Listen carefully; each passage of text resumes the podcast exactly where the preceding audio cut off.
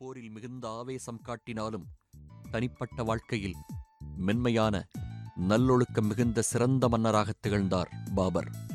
ஒவ்வொரு நாளும் நடந்த எல்லா சம்பவங்களையும் டைரியில் நுணுக்கமாக விவரித்து எழுதுவது அவர் வழக்கம். இந்திய நாட்டின் பருவநிலை மாற்றங்கள் புவியியல் தாவரங்கள் பூக்கள் மக்களின் மத மற்றும் ஜாதி பிரிவுகள் இந்தியர்களின் கணிதத் திறமை கலைத்திறன் மக்களின் நடை உடை பாவனைகள் குறிப்பாக பழகுவதில் நாகரிகம் போதாது அழுக்கு உடை அணிவது அதிகம் என்று ஒன்றைக்கூட டைரியில் குறிப்பிட மறக்கவில்லை பாபர். இதைத் தவிர டெல்லியிலும் ஆக்ராவிலும் ஏராளமான பூங்காக்களை உருவாக்கினார் அவர். இந்திய பறவைகள் பற்றியும் தாவர வகைகள் பற்றியும் விலாவாரியாக குறிப்பிடுகிறார் பாபர். வாழைத் தோட்டம் எப்படி போடுவது அதை கண்காணிப்பது எப்படி என்றும் ஐந்து விதமான இந்திய கிளிகள் பற்றியும் துல்லியமான விவரிப்புகளையும் அவருடைய சுயசரிதையில் நாம் காணலாம். காண்டாமிருகங்கள் வளர்ப்பது பற்றியும் ஓவியரை விட்டு படம் வரையச் சொல்லி விளக்கியிருக்கிறார் பாபர். இதோ காபூலிலிருந்து ஹுமாயூன் எழுதிய கடிதத்திற்கு பதில் போடுகிறார் பாபர். அதில்தான் எத்தனை நுணுக்கமான அலசல் நீ எழுதிய கடிதம் படித்தேன். சுவையான விஷயங்களையே எழுதுகிறாய். அதில் எனக்கு மகிழ்ச்சியே.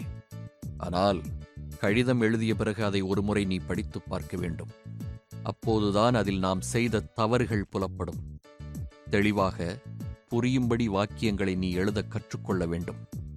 வாக்கியங்கள் விடுகதை போல அமைந்துவிடக்கூடாது எழுத்துப் பிழைகளும் ஆங்காங்கே கண்ணில் பட்டன. இதெல்லாம் உன்னிடம் மற்றவர்களுக்கு இருக்கும் மரியாதையை குறைக்கும். இனியாவது சுற்றி வளைத்து எதையும் எழுதாமல் இருப்பாயாக.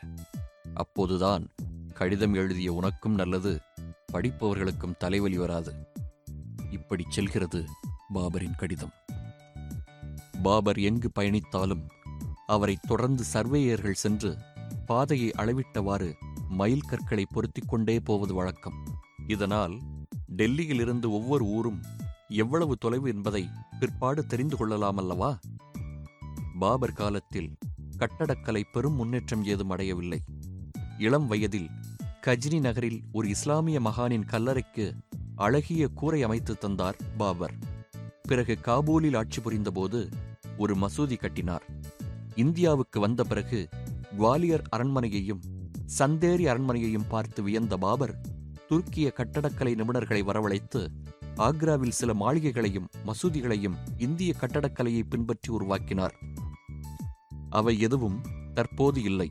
மிஞ்சி இருப்பது பானிபட் கிராமத்தில் போரில் வெற்றி பெற்ற பிறகு கட்டிய ஒரு மசூதி மற்றும் அயோத்தியில் அவர் ஆணையின் கீழ் மீர்பாக்கி என்ற தளபதி கட்டிய ஒரு மசூதி. இதுவும் தற்போது இந்து மத தீவிரவாதிகளால் இடிக்கப்பட்டுவிட்டது. கட்டடக்கலையை பொறுத்தமட்டில் இவை இரண்டுமே பிரமாதமான மசூதிகள் அல்ல. இவை பற்றி நுணுக்கமான குறிப்புகளை பாபரே விஸ்தாரமாக குறிப்பிடவில்லை. இளம் வயதிலிருந்து கரடுமுரடான வாழ்க்கை தொடர்ந்த யுத்தங்கள் சாம்ராஜ்யம் நிறுவிய பிறகு மறுபடி ஆரம்பிக்கப்பட்ட மதுப்பழக்கம் எல்லாம் சேர்ந்து கடைசி காலத்தில் பாபரை படுக்கையில் வீழ்த்தியது. மது. சுயசரிதையில் மது அருந்துவது பற்றி பக்கம் பக்கமாக அனுபவித்து விவரித்திருக்கிறார் பாபர். பரவசம் தரும் ஒயின் வேண்டும் பூரித்த இளமையோடு பெண்களே வருக. இவற்றிற்கு இணை வேறு எது உண்டு? பாபர். ஆசை தீர அனுபவி. இளமை போனால் திரும்பி வராது. வாலிப பருவத்தில் பாபர் எழுதிய கவிதை இது. உலகப் புகழ்பெற்ற மது வகைகளிலிருந்து இந்திய சாராயம் வரை ஒன்றை கூட விட்டு வைக்கவில்லை அவர். அதே சமயம் எத்தனை லார்ஜிகள் அடித்தாலும் பாபர் நிதானம் தவறியதே கிடையாது என்கிறது வரலாறு. பாபர் நோய்வாய்ப்பட்ட விஷயம் கேள்விப்பட்டு டெல்லிக்கு விரைந்து வந்த ஹுமாயூனை பொறுப்பில்லாமல் ஊரை விட்டு வந்தது தவறு என்று கடிந்து கொண்டார் பாபர். பிறகு தந்தையின் உடல்நலம் தேறியவுடன் ஹுமாயூன் இந்தியாவின் வடக்கே சம்பல் பகுதிக்கு திரும்பிச் சென்று ஓய்வெடுத்துக் கொண்டிருந்தபோது திடீரென்று காய்ச்சலில் விழுந்தார். அசுரக் காய்ச்சல் எந்த மருந்தும் பயன் தருவதாகத் தெரியவில்லை. கூட இருந்தவர்கள் பயந்து போனார்கள். பிறகு யமுனை நதியில் படகில் படுக்க வைத்து சர்வ ஜாக்கிரதையாக ஹுமாயூனை ஆக்ராவுக்கு அழைத்து வந்தார்கள். இடமாறுதலும் பலனளிக்கவில்லை. ஆக்ராவில் உள்ள கைதேர்ந்த வைத்தியர்கள் போராடியும் ஜுரம் குறையாததால் தந்தை பாபர் கலங்கிப் போனார். என் அருமை மகனை காப்பாற்றியாக வேண்டும் என்று மனமுடைந்து கண்ணீர் வடித்த பாபரிடம் ஒரு முஸ்லிம் துறவி அரசே தங்களிடம் உள்ள பொருட்களில் மிகவும் விலைமதிப்பு உயர்ந்த ஒன்றை விட்டுக் கொடுத்தால் தங்கள் மகன் பிழைக்கலாம் என்று சொல்ல வெகுநேரம் சிந்தனையில் இருந்த பாபரின் முகத்தில் தெளிவு பிறந்தது. மற்ற ஆலோசகர்கள் மனதில் ஓடியது என்னவோ கோஹினூர் வைரம். மரியாதையுடன் அதை பற்றி அவர்கள் குறிப்பிடவும் செய்தார்கள். பாபர் அந்த வைரத்தை தனக்காக வாங்கி வைத்துக் கொள்ளவில்லை மகனுக்கே திருப்பி தந்துவிட்டார் என்ற செய்தி இவர்களுக்கு தெரியாது. எழுந்து சென்ற பாபர் ஹுமாயூனின் படுக்கை அருகில் அமர்ந்து வெகுநேரம் தியானத்தில் இருந்தார். இறைவனின் பெருமையை அவர் உதடுகள் முணுமுணுத்தவாறு இருந்தன.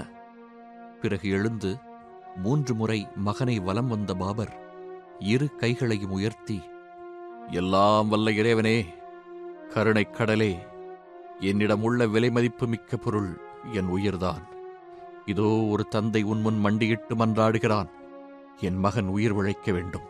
அதற்கு பதில் என் உயிரை எடுத்துக்கொள்ள வேண்டி இறைஞ்சுகிறேன். என்று உணர்ச்சிகரமாக முழங்கினார். உடனே அந்த ஆச்சரியம் நிகழ்ந்தது. பாபர் மெல்லத் திரும்பிச் செல்ல முனைந்தபோதே அவர் கால்கள் தள்ளாடின. லேசாக காய்ச்சலும் ஆரம்பிக்க அதே சமயம் ஹுமாயூனின் ஜுரம் குறைய பாபர் கன்னங்களில் ஆனந்தக் கண்ணீர். மகனிடமிருந்து நோயை நான் எடுத்துக்கொண்டு விட்டேன் என்றார் லேசான குரலில்.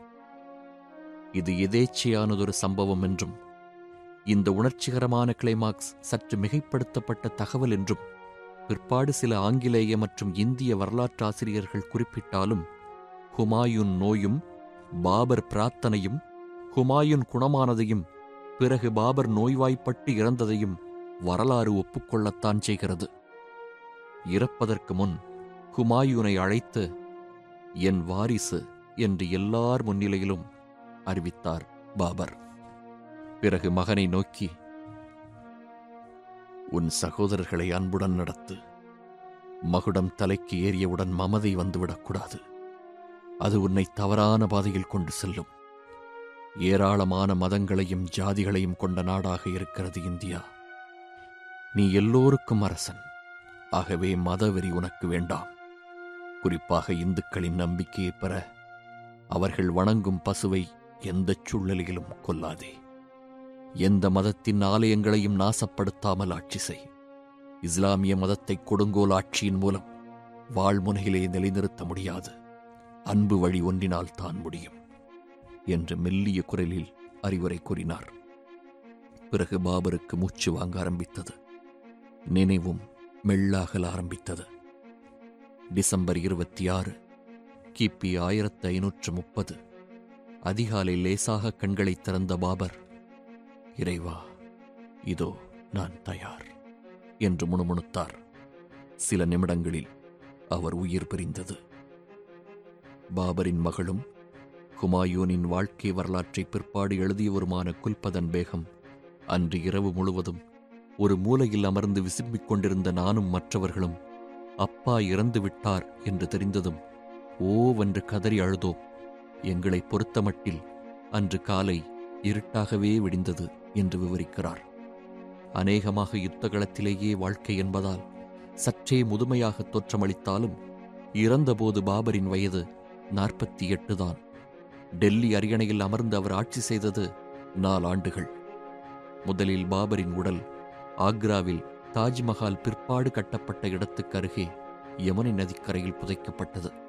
ஒன்பது வருடங்களுக்குப் பிறகுதான் பாபரின் உயிலின்படி அவர் உயிரையே வைத்திருந்த காபூலுக்கு உடல் கொண்டு செல்லப்பட்டு அங்கே அவர் முன்னதொரு சமயம் அமைத்திருந்த அழகான பெரும் தோட்டத்தில் மறுபடியும் புதைக்கப்பட்டது.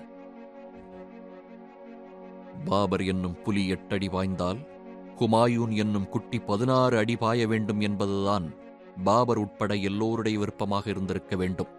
ஆனால் துரதிருஷ்டவசமாக ஒரு அடி தாண்டுவதற்குள்ளேயே இந்த முகலாய குட்டி தடுக்கி விழுந்தது வேறு விஷயம்.